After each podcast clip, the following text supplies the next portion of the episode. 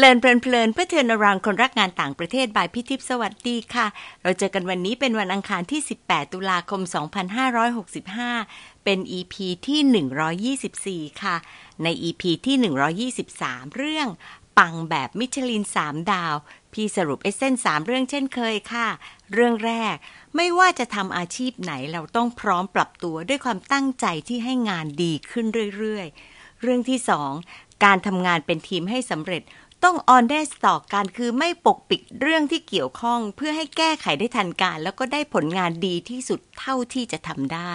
เรื่องที่3การ recognize คนที่ทำงาน behind the scenes เป็นการสร้างขวัญและกำลังใจ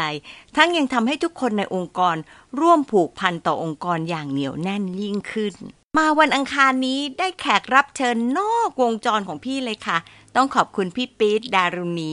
ธรรมโพดลน้องเรือผู้เชี่ยวเรื่องเครือข่ายที่แนะนำให้พี่ได้รู้จักแล้วก็ได้คุยกับน้องทันนิชารีเป็นเอกชนะศักดิ์ที่ได้รับสมญานามว่าสาวน้อยคิดบวกค่ะน้องๆคงเคยคุ้นกับน้องทันตอนเป็นข่าวเรื่องการเป็นเหยื่อรถไฟฟ้าที่สิงคโปร์เมื่อ10กว่าปีที่ผ่านมานะคะ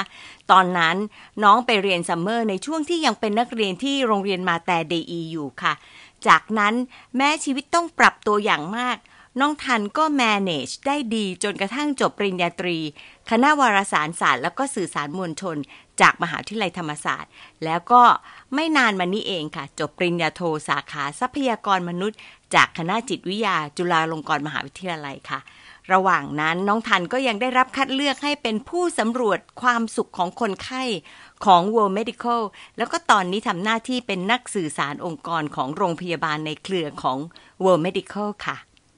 ครั้งที่แล้วพี่คุยกับหลานฟางก็เป็นไปตามธรรมชาติที่เราคุยกันโดยในฐานะป้าคนที่2ในภาษาจีนพี่ก็เคยหยีอีล่ะค่ะมาครั้งนี้พี่ปรับตามพี่ปิ๊ดเพราะว่าพี่ปิ๊ดเรียกตัวเองกับน้องทันว่าป้าปิ๊ดพี่ก็เลยต้องกลายเป็นป้าทิพย์ตามอัตโนมัติเลยล่ะค่ะในตอนนี้น้องทันและพี่คุยกันในตอนที่พี่ตั้งชื่อว่าจากใจที่รักตัวเองเพราะคุยแล้วเห็นชัดเลยนะคะว่าเป็นจุดเริ่มที่ทำให้น้องทันสามารถฝ่าฟันแล้วก็ส่งต่อความรักและความสุขให้คนอื่นๆน้องทันเองก็เคยให้สัมภาษณ์ประมาณว่าทุกคนที่น้องทันได้พูดหรือบรรยายให้ฟังก็คือคนที่ทำให้น้องทันได้รับกำลังใจในการดำเนินชีวิตกลับมาเหมือนกันค่ะลองมาฟังกันนะคะว่ามันคือแนวไหนแล้วก็ยังไงกันค่ะสวัสดีค่ะน้องทันสวัสดีค่ะค่ะขอบคุณมากเลยนะคะที่รับเชิญวันนี้เลยเรียกตัวเองว่าป้าจริงๆแล้วเราเรียนโรงเรียนเดียวกันแต่หนูน่าจะเป็นรุ่นเหลนก็เลยต้องตามป้าปิ๊ดนะคะป้าปิ๊ดดารุณีที่กระทรวงวัฒนธรรมก็เลยจะเรียกตัวเองป้าทิพย์นะคะค่ะค่ะได้ตามดูตามงานแล้วก็จริงๆคนรู้จักประวัติหนูเยอะแต่อยากจะถามในสิ่งที่อาจจะเป็นบางมุมที่คนจะยังไม่ค่อยรู้จักหรือยังคุยไม่เยอะพอหรือป้าทิพย์ยังฟังไม่ถึงค่ะการที่คนเห็นว่าหนูเนี่ยชอบพูดแล้วก็ให้มาเป็นนักพูดเนี่ยมันเริ่มมาจากตรงไหนคะจริงๆแล้วมันชีวิตมันก็ดูเหมือนเป็นเรื่องตลกเหมือนกันค่ะป้าทิพย์ก็คือว่าจริงๆแล้วพลอยทันย้อนมอง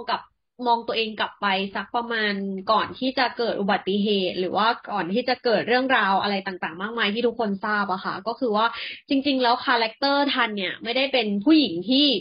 พูดแบบนี้แล้วก็ไม่ได้มองว่าอนาคตจะเป็นสปีกเกอร์หรืออะไรก็ตามอะไรเงี้ยค่ะที่ใช้การพูดหรือการสื่อสารเป็นหลักคือเราเป็นเด็กคนนึงที่เหมือนกับรู้สึกว่าเอ้ยเราพูดไม่เก่งเราไม่กล้าแสดงออกรู้สึกว่าการพูดของเราไม่มีพลังไม่มีอะไรไม่ได้ส่งผลดีอะไรกับชีวิตอะไรอย่างเงี้ยค่ะเลือกที่จะอยู่เงียบๆมากกว่าคือคาแรคเตอร์เป็นคนแบบนั้นแล้วก็ส่วนใหญ่เนี่ยในห้องก็คืออาจารย์หรือเพื่อนอะไรอย่างเงี้ยถ้าไม่ได้รู้จักกันจริงๆเนี่ยก็จะจำกันไม่ได้เพราะว่าเราไม่ค่อยแบบไปคุยกับใครคือเหมือนเราเป็นเด็กที่อยู่ในหลืบอะไรอย่างเงี้ยค่ะไม่น่าเชื่อเลยเป็นเด็กหลังห้องเงียบๆอะไรเป็น introvert แบบนั้นนะคะ ใช่ใช่ค่ะถามว่าอยู่บ้านเนี่ยคุยไหมก็คือคุยสื่อสารกับพ่อแม่แต่ว่าก็จะมีโลกส่วนตัวของตัวเองอยู่ในห้องอะไรอย่างเงี้ยคือทันเป็นเด็กที่สามารถอยู่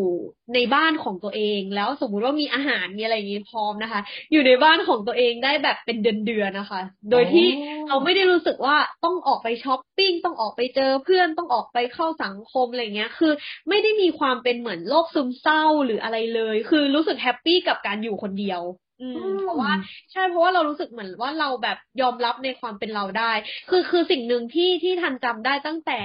เด็กจนถึงปัจจุบันนะคะคือทันเป็นคนที่รู้สึกว่าทันเป็นคนที่รักตัวเองมากแล้วก็เหมือนให้คุณค่ากับตัวเองสุดๆคือหมายถึงว่าให้คุณค่ากับตัวเองในที่นี้ก็คือเลือกที่จะมีความสุขในแบบที่เรามีอะไรอย่างเงี้ยค่ะแล้วก็เป็นคนที่เหมือนยอมรับในตัวเองฉันมีเท่านี้ฉันก็ยอมรับแบบก็คือรักในตัวเองกับสิ่งที่เรามีเท่านี้อะไรเงี้ยทั้งที่ตอนนั้นถามว่าเรามีอะไรที่น่าภาคภูมิใจไหมก็ไม่ได้มีเยอะก็คือเป็นเหมือนกับใช้ชีวิตแบบปกติมาก slow life แต่ว่าเรามีความสุขอะเรารู้สึกว่าเราไม่ได้รู้สึกอิจฉาคนอื่นที่คนอื่นมีเงินเยอะหรือทุกคนแบบได้เล่นเกมได้ของใหม่ทั้งที่ตอนนั้นในวัยเด็กอะค่ะทันเป็นเด็กที่แทบจะใช้ของมือสองทุกอย่างเลยมือสองในที่นี้ก็คือด้วยความที่เรามีพี่สาวใช่ไหมคะเราก็จะได้รับเรียกว่ามรดกตกทอดจากพี่สาวอีกทีคุณพ่อก็จะซื้อของใหม่ให้พี่สาวแล้วมันก็จะวนลูปอย่างนี้จนกระทั่งเรารู้สึกว่าก็ไม่ได้อะไรไม่ได้รู้สึกอะไรเลยอะไรอย่างเงี้ยค่ะจนกระทั่งมันมาเจอจุดเปลี่ยนก็หลังจากที่เกิดอุบัติเหตุตอนอายุ14เนี่ยแหละค่ะคือจุดเปลี่ยนครั้งสำคัญเลยก็คือว่ามันเหมือนมันทำให้คนหนึ่งที่เคยรักตัวเองมากๆอะค่ะอยู่ในคอมฟอร์ตโซนของตัวเองแล้วแฮปปี้มีความสุขฉันอยู่ของฉันอย่ามายุ่งกับฉันแต่ว่าพอเกิดอุบัติเหตุอย่างเงี้ยค่ะมันก็เป็นข่าวที่ดังมากเรียกว่าทั่วโลกเลยดีกว่าแบบ CNN หรืออะไรก็ตามก็คือแบบว่าทุกคนรู้จักชื่อนิชชาลีอะไรอย่างเงี้ยซึ่งตอนนั้นอะมันเหมือนกับทุกคนจับจ้องมาที่เราค่ะคือเมื่อเปรียบเทียบกับสิ่งที่ทันเล่าไปสักครู่คือทันเป็นเด็กหลังห้องที่ไม่มีคนสนใจทันก็คือมีความสุขใช่ไหมคะทีนี้เนี่ยความสุขทันมันเริ่มหายไปเพราะว่ามันกลายเป็นความสุขที่เหมือนจะต้องทำอะไรเพื่อให้คนอื่นยอมรับหรือจะต้องทำอะไรก็ตามที่ให้คนอื่นมีความคิดเห็นในสิ่งที่ดีแล้วเราถึงจะแฮปปี้อะไรแบบนี้ค่ะคือเหมือนใช้ชีวิตอยู่บนความคิดบนความคิดเห็นบนอะไรหลายๆอย่างณตอนนั้นแล้วเหมือนคนอื่นใช่ไหมคะคนอื่นใช่เพราะว่าตอนนั้นด้วยความที่เราเป็นที่รู้จักแล้วก็มีชื่อเสียงเนี่ยมันทำให้ทุกคนเล็งมาที่เราว่าเกิดอะไรขึ้นทำไมทำอะไรทำแบบนี้ทำคือมีความเคลื่อนไหวอะไรก็ตามอะค่ะมันจะมีการอัปเดตตลอดเวลาณตอนนั้นแหละแล้วมันก็เลยเริ่มเป็นจุดเปลี่ยนให้กับทันตอนนั้นก็คือตอนนั้นทันก็ยังไม่พูดนะคะก็คือหมายถึงว่ายังอยู่ในโลกส่วนตัวของตัวเองอยู่อะไรอย่างเงี้ยแล้วก็ให้พื้นที่ก็คือให้ที่บ้านให้พ่อแม่ออกไปสื่อสารกับสังคมแทนเราว่าเอ้ยเราโอเคอะไรอย่างเงี้ยเรามีความสุขเราใช้ชีวิตได้แต่ปรากฏว่าอย่างที่ทุกคนแบบอาจจะเคยได้ยินว่าสังคมมีหลากหลายความคิดเห็นเนาะแน่นอนมันก็จะมีกลุ่มคนกลุ่มหนึ่งที่เขารู้สึกว่าโอเคเชื่อสิ่งที่พ่อแม่พี่สาวเราพูดอะไรอย่างเงี้ยว่าเรามีความสุขแต่อีกคนกลุ่มหนึ่งก็จะบอกว่าไม่หรอกเขาไม่ได้มีความสุขหรอกเขาแบบเขาพูดไปอย่างนั้นแหละอะไรอย่างเงี้ยประมาณเนี้ยค่ะแล้วก็เหมือนมีหลายสถานการณ์มากที่เหมือนบีบบังคับในที่นี้ก็คือว่าเหมือนตอนนั้นมันมีกระแสสังคมว่าเอ้ยเราเป็นแบบนี้เพราะอันนี้เราเกิดอุบัติเหตุเพราะด้วยเหตุผลนี้คือเหมือนแบบคิดไปหลากหลายเหตุผลมาจนถามว่าเราไม่ใส่ใจได้ไหมได้ค่ะมันเป็นอะไรมันเป็นแบบภายนอกอะไรอย่างเงี้ยเดี๋ยวคนก็ลืมเมื่อระยะเวลาผ่านไปแต่สิ่งที่มันกดดันทันก็คือว่ามันทำให้รู้สึกมันทำให้คนที่อยู่เงียบๆคนนึงอะค่ะมันกลายเป็นเหมือนกับว่าเป็นคนที่รู้สึกว่าเฮ้ยเราไม่ได้เป็นแบบนั้นอะมันเราอยากทำให้คนเข้าใจว่าเราไม่ได้เป็นแบบนั้นเราเป็นแบบนี้เราใช้ชีวิตแบบนี้เรามีความสุขแบบนี้อันนี้คือความสุขของเราก็คือพูดง่ายๆทันพยายามใช้การสื่อสารเพื่อสร้างการรักตัวเองกลับคืนมาในขณะที่ตอนแรกอะเราถูกเหมือนถูกกลืนไปกับสังคมอะค่ะถูกแบบสังคมแบบว่าเรียกว่าไม่เชิงประณามเนาะแต่ว่าแบบเหมือนเป็นการแบบว่าให้นิยามดีกว่าให้นิยามให้คำจำกัดความกับตัวเราอะไรแบบนี้ค่ะซึ่งตอนนั้นอ่ะเราไม่มีความสุขเลยทั้งที่ทุกคนอาจจะสงสัยเนาะว่าเฮ้ยมันต้องมีความสุขสิเพราะคุณเป็นที่รู้จักคุณมีชื่อเสียงเนาะอะไรอะไรอย่างจะมาแต่ ทันไม่ได้มีความสุขกับสิ่งนั้นเลยอะค่ะคือทันรู้สึกว่าทันมีความสุขมากกว่ากับการที่อยู่เงียบๆคนเดียวบ้านแล้วก็ใช้ชีวิต slow life แบบอะไรแบบนี้ค่ะใช่คือไม่ต้องแบบเปรียบเทียบกับใครไม่ต้องแบบรู้สึกว่าเฮ้ยคนนั้นไประดับนี้แล้วเราต้องรีบวิ่งตามเดี๋ยวเราไปไม่ทันอะไรแบบนี้คืออย่างที่ทันบอกคือทันเป็นคนรักตัวเองในรูปแบบที่เป็นตัวเองในทุกๆโมเมนต์อะไรอย่างเงี้ยตอนนั้นน่ะความรักตัวเองมันก็เลยกลับมาค่ะเพราะว่ามันทำให้เรารู้สึกว่าเนี่ยแหละการสื่อสารจะทำให้เรามีความรักตัวเองมากขึ้นมันจะทำให้เราเห็นแบบว่าความแบบภาคภูมิใจในตัวเองมากขึ้นอะไรอย่างเงี้ยก็หลังจากที่เริ่มคิดกับตัวเองคุยกับตัวเองแบบหลายวันเหมือนกันนะคะหลังจากนั้นก็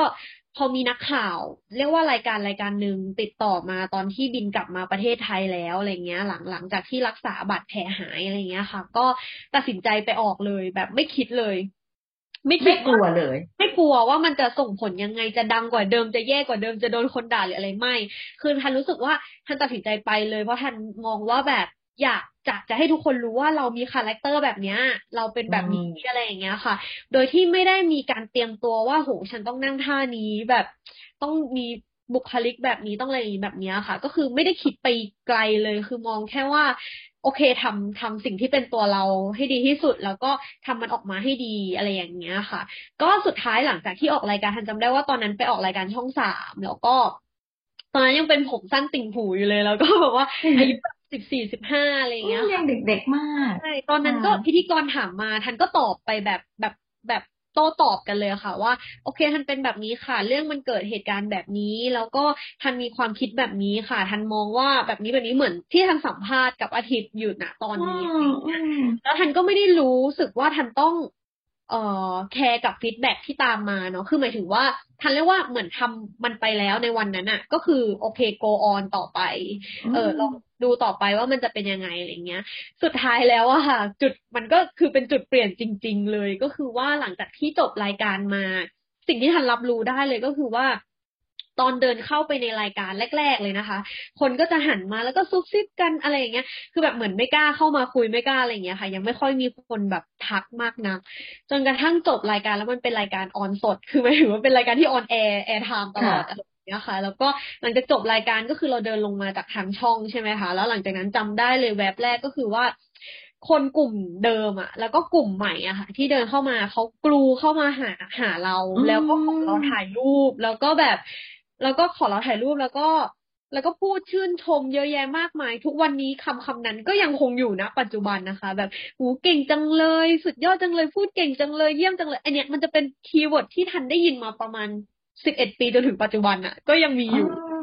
ใช่ซึ่งมันแปลกมากค่ะมันแปลกมากแบบสดใสจังเลยล่าเริงจังเลยแบบอะไรอย่างเงี้ยมันเป็นคำเนี่ยที่ทันได้ยินไม่มีปีไหนที่ทันไม่ได้ยินดีกว่าทันได้ยินทุกปีคือมันเป็นปีที่เหมือนแบบมีคำเหล่านี้ทุกปีต่อให้ข่าวมันจะเงียบไปแล้ว 2-3 ปีหรืออะไรก็ตามอะค่ะมันก็ยังคงอยู่อะไรอย่างเงี้ยหลังจากนั้นนะคะพอสิ่งที่ทันสัมผัสได้ก็คือ1ทันสามารถเปลี่ยนคนรอบข้างได้แล้วว่าแบบเปลี่ยนสังคมเปลี่ยนความเข้าใจของสังคมใหม่ได้แล้วทีเนี้ยความสุขมันมากขึ้นแบบอัดสปีดอะค่ะคือแบบคือมันรู้สึกเหมือนกับว่าแบบจากที่ภูมิใจในตัวเองอยู่แล้วไม่ว่าจะแบบก่อนหน้าจะเป็นคนพิการหรือเป็นคนพิการหรืออะไรก็ตามอะค่ะมันแบบมากขึ้นกว่าเดิมมากขึ้นอะไรอย่างเงี้ยจนกระทั่งหลังจากที่ออกรายการนั้นเสร็จได้รับคำชื่นชมอะไรเสร็จอะค่ะหลังจากนั้นก็มีเป็น HR บริษัทหนึ่งติดต่อมาก็คือเป็น HR ห้างสรรพสินค้าตอนนั้นก็คือสยามพารากอนติดต่อมาว่าเขามีงานคือส่วนใหญ่เนี่ยมันจะเป็นเหมือนไตรมาสทุกปีที่ต้องมีการอบรมพนักงานใช่ไหมคะแล้วก็บริษัทเนี่ย HR เขาก็จะหาต่อปกเหมือนสมัยนั้นเนี่ยเขาจะให้เป็นเหมือน HR เทรนกับพนักงานเองในแต่ละหัวข้ออะไรอย่างเงี้ยค่ะแต่พอยุคทันตอนนั้นเนี่ยก็คือย้อนไปประมาณ10 ปีที่แล้วเนี่ยยังไม่มีการเป็นแบบวิทยากรภายนอกมาพูดใส่คือเหมือนมันกำลังใหม่มากๆเลยคือองค์กรน้อยมากๆที่จะจ้างคนนอกมาแล้วก็เหมือนมาพูดมาแชร์ไอเดียมาแบ่งปันคือมันไม่ได้เยอะเท่านะปัจจุบันตอนนี้อะไรอย่างเงี้ยค่ะซึ่งตอนนั้นเนี่ยก็คือเหมือนทันเป็นยุคแรกๆที่ได้มีโอกาสเป็นวิทยากรพิเศษแล้วก็ไปตอนอายุ15คือเด็กมากค่ะแล้วใจกว้างมาก ใช่แต่ว่าเป็นวิทยากรที่เหมือนกับแบบพูดโต้เถียงกันก่อนค่ะคือสตาร์ตตั้งแต่การแบบสัมภาษณ์พอสัมภาษณ์แล้วก็เริ่มฉายเดี่ยวเริ่มสอนคือเหมือนแบบเรียกว่าการพูดมันเหมือนมันพัฒนาตัวทันไปเรื่อยๆพร้อมๆกับประเภทงานที่ได้รับมอบหมายไปเรื่อยๆอะไรอย่างเงี้ยค่ะตอนนั้นก็คือตอบรับเลยเพราะเรารู้สึกว่าเรารับรู้แล้วว่าฟีดแบ็กของการไปออกรายการวันนั้นน่ะคือมันทำให้เรารักตัวเองมากขึ้นมันก็เลยทำให้เราตัดสินใจได้ง่ายว่าโอเคมีโอกาสติดต่อมาเราก็รับเพราะว่าเรารู้สึกว่าเราก็อยากเห็นคุณค่าของตัวเองมากยิ่งขึ้นกว่าเดิมอะไรอย่างเงี้ยค่ะตอนนั้นเนี่ยพอหลังจากไปก็ไม่ได้คิดว่าจะได้มีโอกาสอีกคือทันมองว่าทันเข้าใจกระแสสังคมว่ามันมาในช่วงของการที่เหมือนเป็นข่าวแล้วเดี๋ยวมันก็อาจจะเฟดเงียบไปหรือแบบอะไรหลายๆอย่างอะไรอย่างเงี้ยค่ะแล้วก็อาจจะกลับมาเรียนแล้วก็ใช้ชีวิตเหมือนเด็กวัยรุ่นปกติใช่ประมาณนั้นแล้วก็พอหลังจากนั้นนะคะคือมันแปลกมากเลยก็คือว่าพอหลังจากไปพูดที่สยามพารากอนใช่ไหมคะตั้งแต่นั้นมาก็ไม่มีปีไหนเลยที่หยุดเป็นวิทยากรใช่ว่าที่จริงแสดงว่าอาชีพแรกได้กลับกลายเป็นอาชีพวิทยากรไหมคะน้องทันใช่ค่ะก็คือเป็นวิทยากรแรกๆเลยคือทันจำได้ว่าคือเท่าที่ทันจำได้ก็คือปีนึงเนี่ยทันจะมีงานวิทยากรแบบกับบริษัทคือนับรวมทั้งเอกชนรัฐบาลหรือโรงเรียนมหาลัยก็ตามอะค่ะที่ได้มีโอกาสไปพูดเนี่ยไม่ต่ำกว่า10งานต่อปีคือแบบโอ้เยอะใช่ก็เยอะนะคะคือถ้าเฉลี่ยก็คือทุกเดือนอะไรเงี้ยเกือบทุกเดือนที่มีประมาณนั้นอาจจะมีแค่แบบช่วงที่เขาเป็นไตรมาสที่เขาไม่ค่อยจัดกันอาจจะว่างนะช่วงนึงเนาะอาจจะเป็นแบบช่วงที่แบบไม่ค่อยมีไตรมาสในการแบบอบรมหรืออะไรแบบเนี้ยค่ะใช่ก็จะมีแบบเนี้ยเรื่อยๆก็เลยรู้สึกว่าพัฒนาตัวเราคือทันจำได้ว่าทันเป็นด้วยความที่ทันพูดไม่เก่งตอนแรกใช่ไหมคะมันก็เลยทำให้ทันเริ่มสตาร์ทการเป็นวิทยากรจากการเป็นแบบสัมภาษณ์ก่อนถามคำตอบคำถามประโยคตอบประโยคอะไรอย่างเงี้ยค่ะแล้วก็หลังจากนั้นก็เหมือนพัฒนาตัวเองเริ่มจำได้ว่าพอหลังจากที่พูดเป็นวิทยากรสักพักนึงเนี่ยเหมือนกับมีน่าจะมีแบบองค์กรมั้งคะติดต่อมาว่างานไม่มีพิธีกรนะอยากให้พูดเดี่ยวคือตอนนั้นคือแบบถามว่าเครียดไหมก็ไม่ได้เชิงเครียดค่ะแต่ก็กดดันนิดนึงเพราะว่าเรารู้สึกว่าเราไม่คิดว่าเราจะมาไกลถึงจุดนี้แล้วก็ไม่คิดว่ามันจะต้องพัฒนามาถึงจุดนี้อะไรอย่างเงี้ยก็เลยแบบเหมือนพัฒนามาเรื่อยๆก็จำได้ว่าพูดเดี่ยวตั้งแต่5นาทีอะไรอย่างเงี้ยค่ะคือตั้งแต่แบบคือสตาร์ทตั้งแต่จุดแบบแรกเริ่มตลอดไม่เคยสตาร์ทแบบก้าวกระโดดคือสตาร์ทตั้งแต่แรกเริ่มแบบ5นาที8นาที10นาทีครึ่งชั่วโมงชั่วโมงครึ่งจนนานสุดก็คือ3ชั่วโมงอะไรอย่างเงี้ยค่ะใช่ก็คือแบบมันก็เลยพัฒนาการพูดของเราไปเรื่อยๆจนกระทั่งณปัจจุบันที่เราใช้คำว่าเป็นนักสื่อสารได้เนี่ยเพราะว่ามันมีคนชมเราค่ะคือหมายถึงว่ามันมีคนนึงที่เราไม่เคยคิดว่าเราจะได้ยินคำพูดจากเขาเลยเพราะเขาอาจจะเป็นคนนึงคนธรรมดาเนี่ยแหละค่ะแต่ว่าเหมือนกับเขาอาจจะไม่ค่อยชมใครหรืออะไรแบบเนี้ยแล้วอยู่ดีๆเขาชมเราเขาก็พูดกับเรากลับมาว่าคือแบบเราเห็นอะไรในเขาเห็นอะไรในตัวเราว่าเราเป็นคนนึงที่สามารถพูดอะไรก็ได้ที่น้อยคนจะพูดได้ อะไรอย่างเงี้ยคือน้อยคนนะที่จะพูดเป็นชั่วโมงเป็นแบบหลายๆนาทีแล้วจะเข้าใจคีย์เวิร์ดแล้วนำเมสเสจสมมุติเมสเสจจากคนที่1ส่งต่อไปให้คนที่3ที่4อะไรอย่างเงี้ยค่ะได้เก่งมากเลยสอนเราไหมก็เลยไม่มีคำถามว่าทำไมถึงมีอาชีพที่2เนาะเพราะว่าตอนแรกไม่ได้คิดถึงเรื่องของวิทยากรเป็นอาชีพแรกแต่อาชีพที่2ของน้องทันน่าจะเป็นเรื่องของนักสำรวจความสุขคนไข้ถือเป็นอาชีพได้ไหมคะจริงๆถือว่าเป็นอาชีพได้ค่ะก็คือเพราะว่ามันเป็นเหมือนตำแหน่งงานตำแหน่งหนึ่งที่ได้มีโอกาสไปทำอะไรอย่างเงี้ยค่ะค่ะแล้วพอไปเจอคนไข้เนี่ยรู้ว่าเราต้องฟังเยอะเขามีสอน listening เราไหมคะมี orientationเอาจริงๆคือทันเท่าที่ทันจำได้เลยก็คือว่าสายสื่อสารนะนอกจากมหาวิทยาลัยปริญญาตรีที่เรียนสื่อสารมวลชนมาใช่ไหมคะก็มีเหมือนไปเทคคอร์สแบบเป็นคอร์สสั้นๆเช่นแบบเป็นคอร์สประมาณแบบ5-6 วีคอะไรอย่างเงี้ยค่ะเหมือนแบบเรียนเกี่ยวกับพวกแบบ presentation การนำเสนอการพูดอะไรอย่างเงี้ยค่ะที่เพิ่มเติมมาแต่ว่าถ้าถามว่าเรื่องของทักษะที่เอามาใช้เกี่ยวกับ ตำแหน่งงานที่ทำเนี่ยถือว่าใช้ประสบการณ์ในการเรียนรู้มากกว่าคือทันเรียกว่าเหมือนทันใช้ความเข้าใจในการทำงานมากกว่าคือทันเข้าใจว่าโพสิชันนี้เนี่ยเราไม่จำเป็นต้องพูดอะไรเลยคือเมสเสจเราอาจคือทันเพราะทันอยู่ในวงการการสื่อสารมาสักพักนึงอ่ะทันกลับมองว่าคีย์เมสเสจอ่ะเป็นคีย์เมสเสจก็จริงแต่ถ้าบริบทนั้นไม่มีความสำคัญคีย์เมสเสจนั้นก็ไม่มีความสำคัญ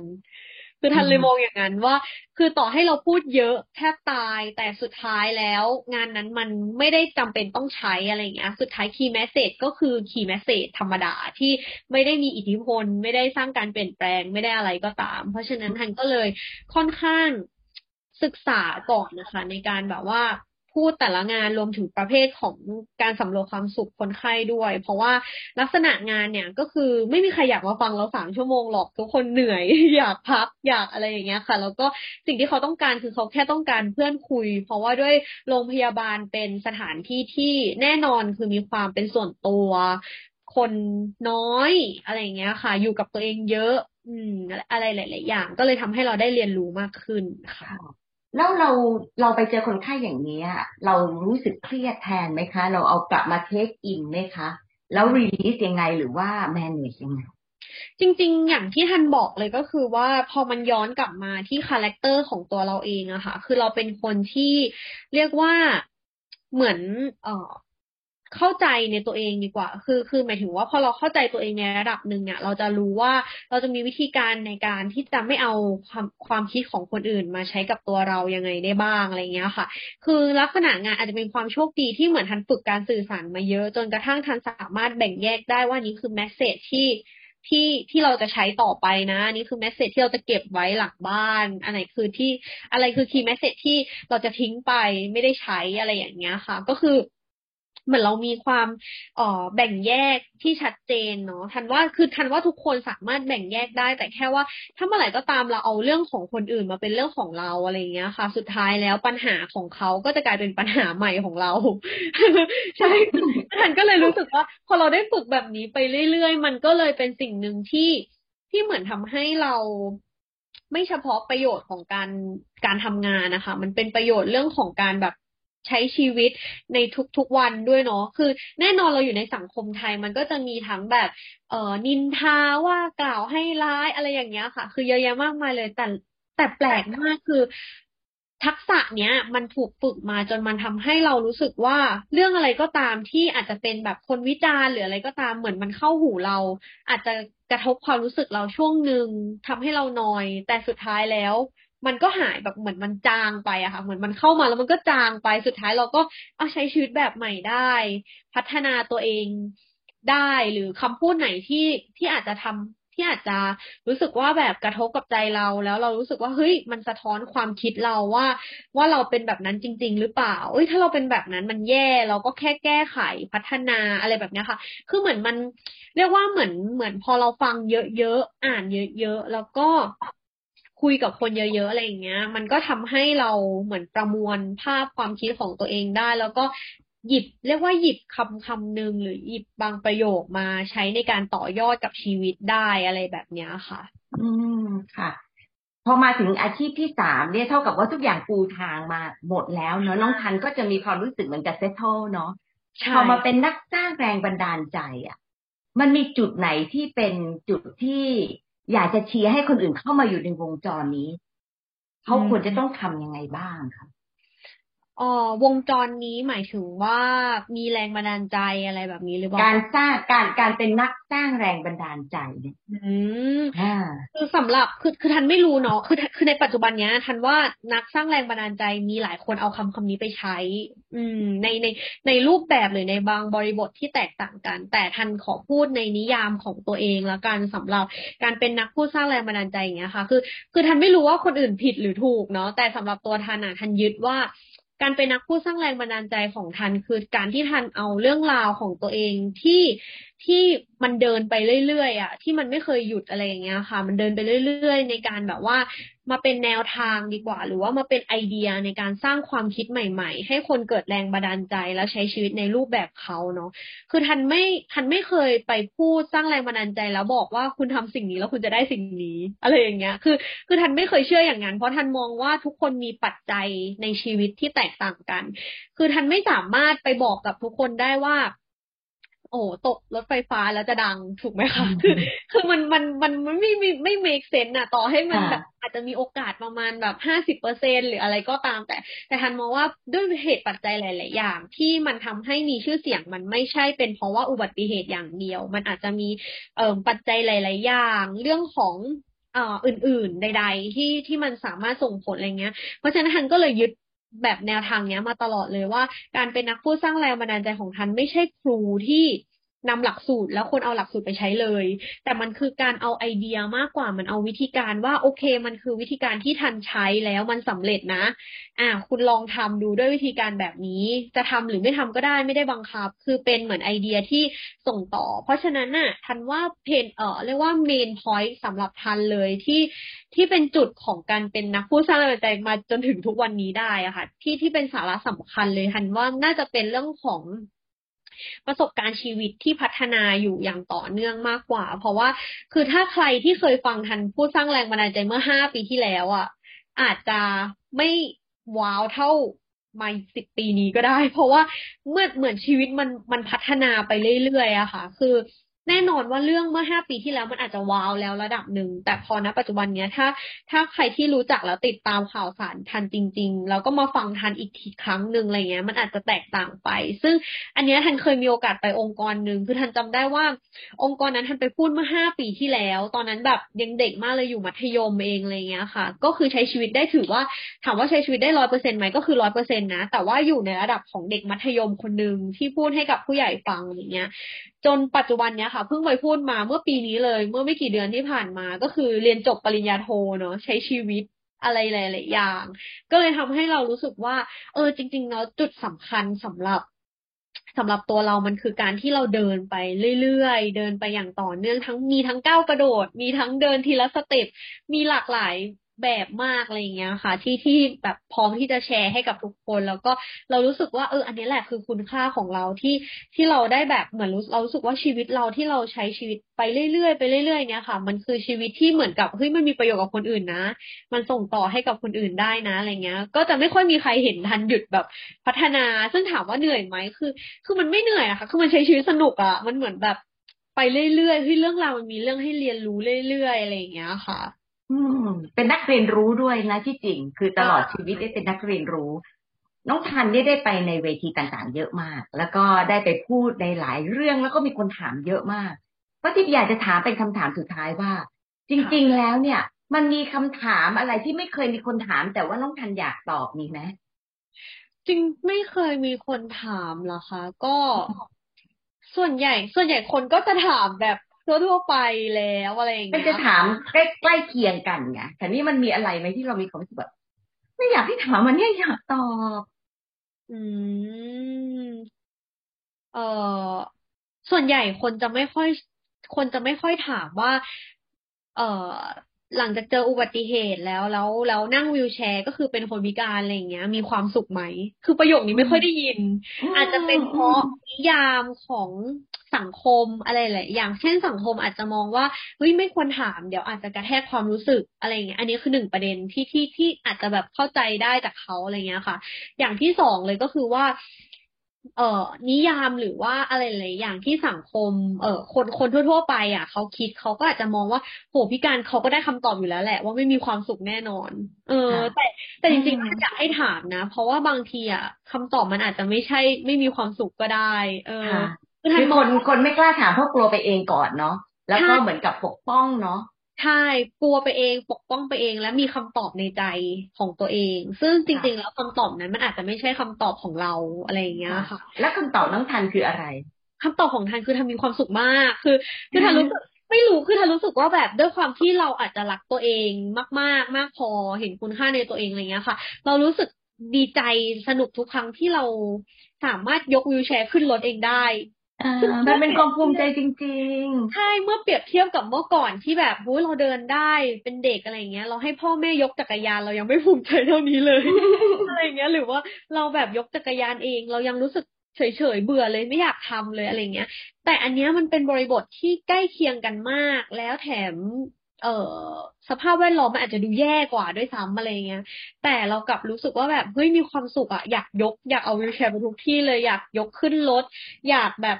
อยากใส่ขาเทียมเดินไปทุกที่อะไรอย่างเงี้ยอยากออกไปข้างนอกอยากไปทำกิจกรรมนั้นกิจกรรมนี้อะไรอย่างเงี้ยซึ่งเมื่อก่อนเราเคยเป็นเด็กอย่างที่ทันย้อนไปเนาะว่าตอนเด็กๆทันมีความสุขมากกับการอยู่บ้านแต่ทุกวันนี้คือถ้าเราไม่ได้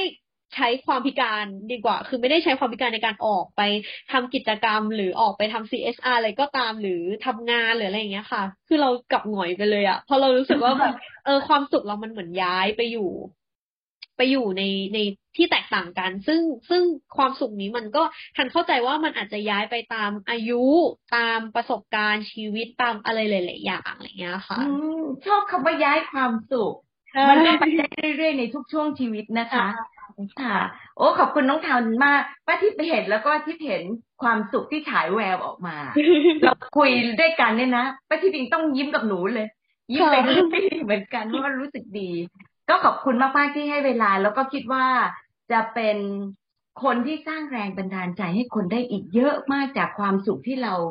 ส่งพลังให้เนาะค่ะป้าทิพย์ก็เป็นกำลังใจให้เพราะว่าจะต้องทำอีกเยอะแล้วก็จะได้คำชมอีกเยอะแล้วชีวิตก็จะเดินแล้วก็จะย้ายความสุขไปเรื่อยๆนะคะค่ะค่ะโชคดีนะคะน้องทันขอบคุณค่ะขอบคุณค่ะขอบคุณน้องทันที่มาแบ่งปันให้เต็มๆเลยนะคะเนื่องจากคนส่วนใหญ่จะรู้เรื่องของน้องทันมาระดับหนึ่งพี่ก็เลยโฟกัสไปถึงแง่มุมของการทำงานมากขึ้นนะคะพี่เองพอได้ตามชีวิตของน้องทันจากที่แชร์ก็จะเห็นอาชีพชัดๆเลย3อย่างก็คือวิทยากรนักสำรวจความสุขคนไข้แล้วก็นักสร้างแรงบันดาลใจทั้ง3อย่างมีทักษะร่วมที่จำเป็นอย่างหนึ่งก็คือทักษะการสื่อสารค่ะซึ่งไม่ใช่เฉพาะการพูดแต่ต้องเป็นการฟังแล้วก็การสังเกตปฏิกิริยาของคนที่เราพูดด้วยรวมทั้งคนรอบข้างนะคะการที่น้องทันไปเรียนต่อด้านสื่อสารมวลชนแล้วก็จิตวิทยาดูว่าเป็นการต่อยอดความสามารถของน้องทันได้อย่างพอดีเลยค่ะแล้วที่จริงจะต่อยอดไปเป็นอาชีพอื่นก็ยังได้อีกเยอะเลยนะคะเป็นไลฟ์โค้ชเป็นเทรนเนอร์ด้านการฟังเป็นสตอรี่เทลเลอร์ได้ด้วยซ้ำไปค่ะพี่อยากจะสรุปประเด็นหนึ่งนะคะโดยใช้คำว่า real ค่ะการตั้งต้นจากที่น้องทันเนี่ยเกิดความจำเป็นที่จะต้องไปให้สัมภาษณ์เพื่อสื่อให้สังคมเห็นว่าน้องทันกลับมาใช้ชีวิตแบบปกติแล้วเป็นยังไงเป็นจุดเริ่มที่มีพลังมากค่ะน้องทันสื่อด้วยความเรียลของตัวเองทำให้สังคมรับรู้ว่านี่แหละคือตัวตนจริงๆแล้วก็ทำให้คนยิ่งเพิ่มความชื่นชมแล้วก็ทำให้เกิดการยอมรับของคนที่เข้ามาสัมผัสน้องทันล่ะค่ะพี่ยังคิดอีกนะคะว่าแม้ว่าน้องทันอาจจะดูเหมือนกับเป็นคน introvert ที่แทบไม่ได้ฝึกเรื่องของการพูดความเรียลแล้วก็พรสวรรค์เรื่องการพูดน่าจะประกอบกันกลายเป็นการสื่อสารที่มีพลังค่ะเท่ากับว่าได้ใช้ทักษะการฟังแล้วก็ค้นพบพรสวรรค์ด้านการพูดไปด้วยเลยนะคะในความเรียลอีกเรื่องหนึ่งที่พี่ชื่นชมคือใจของน้องทันที่ยอมรับความเป็นจริงทำให้พี่นึกถึงหลานของพี่คนหนึ่งที่ใช้นามปากกาว่าเจยาหลานเคยเขียนไว้ในเพจว่าเราเปลี่ยนอดีตไม่ได้แต่เราเปลี่ยนการให้ความหมายมันได้น้องทันเลือกที่จะรักตัวเองทำตัวเองให้มีความสุขยังไม่เท่านั้นค่ะน้องทันยังย้ายความสุขไปตามช่วงเวลาแล้วก็ประสบการณ์ที่เพิ่มขึ้นด้วยชอบมากกับคำว่าย้ายความสุขค่ะเรื่องที่ชัดมากสำหรับพี่ตั้งแต่ติดต่อน้องทันโดยป้าปิ๊ดบอกว่าติดต่อโดยตรงเลยค่ะไม่จำเป็นต้องให้ป้าปิ๊ดเกริ่นนำพี่ปฏิบัติตามทันทีแล้วก็ได้รับการตอบรับอย่างเร็วชัดมากค่ะว่าแม้น้องทันไม่ได้รู้จักพี่เลยพี่ก็ไม่ได้แนะนำตัวเองคือใครแค่ไลน์บอกว่าได้รับไลน์คอนแทคจากป้าปิ๊ดนะคะพอบอกเรื่องที่อยากจะให้ช่วยเหลือแล้วก็กำกับไปว่าพอดแคสต์นี้เล็กมากทำด้วยใจอย่างเดียวเลยล่ะค่ะเพราะจะได้รู้ว่าเป็นงานกุศลนะคะน้องทันก็ตอบรับแล้วก็จัดนัดหมายกันเลยเป็นการยืนยันสิ่งที่น้องทันพูดแล้วก็พี่ก็ได้เห็นจากโพสต์ที่น้องทันไปร่วมงาน CSR ในเวทีต่างๆแสดงถึงความรักที่มีต่อตัวเองที่เด่นชัดจนสามารถเผื่อแผ่ให้คนอื่นได้เต็มๆค่ะ อดนึกถึงศิษย์เก่าฟูไบรท์คนหนึ่งไม่ได้ที่เคยเป็นแขกในรายการเหมือนกันเขาเคยบอกว่าในชีวิตที่ต้องฝ่าฟันเนี่ยเขาไม่เคยคิดเลยว่าจะให้ใครอะไรได้เพราะเขาเองยังไม่ค่อยมีอะไรที่จะให้ใครแต่พอได้ทุนฟูไบรท์แล้วก็พบคนในวงจรที่พร้อมจะให้ทำให้เขาได้เรียนรู้แล้วก็เปลี่ยนตัวเองไปด้วยเลยการที่ได้อยู่กับคนดีๆมีน้ำใจมันช่วยเชฟเราให้เป็นคนดีตามไปด้วยนะคะน้องทันเองก็จะเป็นโรลโมเดลที่ดีที่จะสร้างสรรค์ให้สังคมเห็นใจกันแล้วก็แบ่งปันขึ้นอีกค่ะเรื่องสุดท้ายที่อยากจะพูดถึงพอพี่ถามว่ามีอะไรที่อยากให้คนถามแล้วคนไม่ถามจริงๆมองได้หลายแง่เหมือนกันนะคะสำหรับพี่เนี่ยชัดๆคือมองได้สองด้านค่ะว่าทำไมคนถึงไม่ถามว่าพอพิการแล้วเป็นยังไงบ้างใช้ชีวิตยังไงด้านหนึ่งมันคือความน่ารักของสังคมที่ไม่อยากทำให้สะเทือนใจเหมือนจะพยายามปกป้องซึ่งอาจจะมากไปนิดนึงแต่อีกด้านหนึ่งเนี่ยเห็นความซีเคียวของน้องทันค่ะเด็กที่เคยครบ32พอขาดไปก็อยู่กับมันได้ในอีกรูปแบบหนึ่งอดนึกถึงครูไอซ์น้องฟูไบรท์ที่ตาบอดน่ะไม่ได้เลยทั้งน้องทันและครูไอซ์ทำให้พี่ทึ่งมากกับความเป็นธรรมดาธรรมชาติที่ไม่ได้ทำให้เราต้องคอยระวังที่จะต้องไม่พาดพิงถึงความไม่สมบูรณ์ทางกายค่ะทั้งคู่ทำตัวปกติไม่ต่างจากคนอื่นเป็นคนที่ก้าวข้ามมันได้ดีแล้วก็ใช้ชีวิตอย่างมีความสุขพี่ว่าอาจจะมากกว่าคนที่สภาวะร่างกายครบสมบูรณ์อีกเยอะเลยนะคะในระยะหลังเนี่ยยังเห็นน้องทันเป็นนางเอกในโฆษณายิ้มสู้ที่ไปดำน้ำโดยมีคุณพ่อเป็นกองเชียร์เราก็คุ้นกับภาพที่น้องทันเปื้อนรอยยิ้มอยู่ตลอดใช่ไหมคะแต่อีกจุดหนึ่งที่พี่สังเกตก็คือพอเห็นคุณพ่อยิ้มตอบในโฆษณาพี่น้ำตาซึมค่ะพี่ก็ฝากน้องทันไปชมคุณพ่อกับการสนับสนุนลูกด้วยการให้ความรักแล้วก็กำลังใจมันเป็นพลังเพิ่มให้น้องทันยิ่งโลดแล่นแล้วก็ฉลุยยิ่งกว่าคนปกติทั่วไปอีกหลายเท่าเลยนะคะได้บทเรียนอีกหลายอย่างจากน้องทันเลยค่ะมารีเฟล็กกันค่ะน้องๆได้เรียนรู้อะไรจาก EP นี้บ้างคะคืออะไรถ้าเรามีหน้าที่ดูแลนักศึกษาที่ disabled เราจะมีแนวทางยังไงเพราะอะไรขอบคุณที่ตามฟังแล้วพบกันวันอังคารหน้านะคะสวัสดีค่ะ